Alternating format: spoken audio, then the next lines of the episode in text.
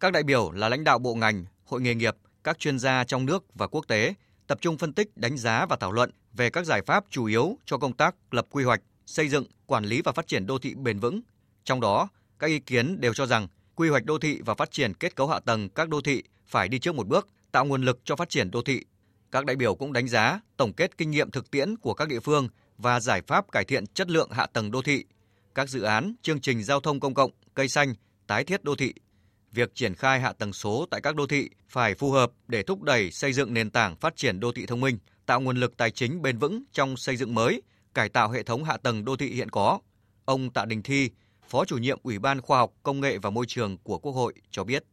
Các ờ, thông tin ờ, mà các diễn giả, ờ, các chuyên gia nhà khoa học cung cấp thì chúng ta có thể rút ra được rất nhiều điều, đặc biệt là những các bài học kinh nghiệm từ sự phát triển của các đô thị trên thế giới, từ Ờ, thực tiễn của ờ, Việt Nam trong thời gian vừa qua. Ờ, chúng ta cần phải có một cách nhìn nhận, đánh giá tổng thể toàn diện và đầy đủ tiếp tục nghiên cứu để hoàn thiện thể chế, đặc biệt là những chính sách pháp luật liên quan đến hạ tầng đô thị cũng như là việc chỉnh trang tái thiết các đô thị hiện nay. Đến nay, cả nước có 888 đô thị, chiếm khoảng 41,5% dân số cả nước.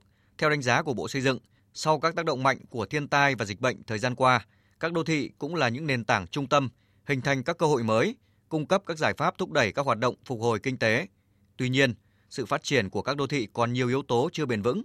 Hạ tầng đô thị vẫn chưa theo kịp được tốc độ đô thị hóa. Công tác cải tạo, chỉnh trang và tái thiết đô thị chưa được quan tâm và chưa có kế hoạch tổng thể để thực hiện. Nguồn lực còn thiếu và chưa được xã hội hóa. Nguồn lực tài chính chống chịu trước thiên tai, dịch bệnh và biến đổi khí hậu còn rất hạn chế.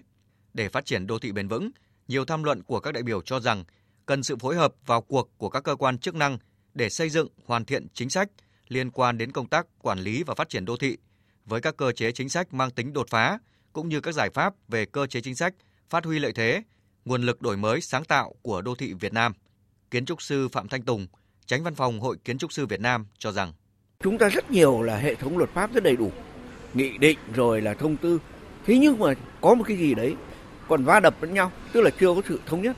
Đây là một cái điều mà mà rất cần phải qua hội nghị này là phải xem xét và phải nâng cao trách nhiệm chính quyền địa phương lên.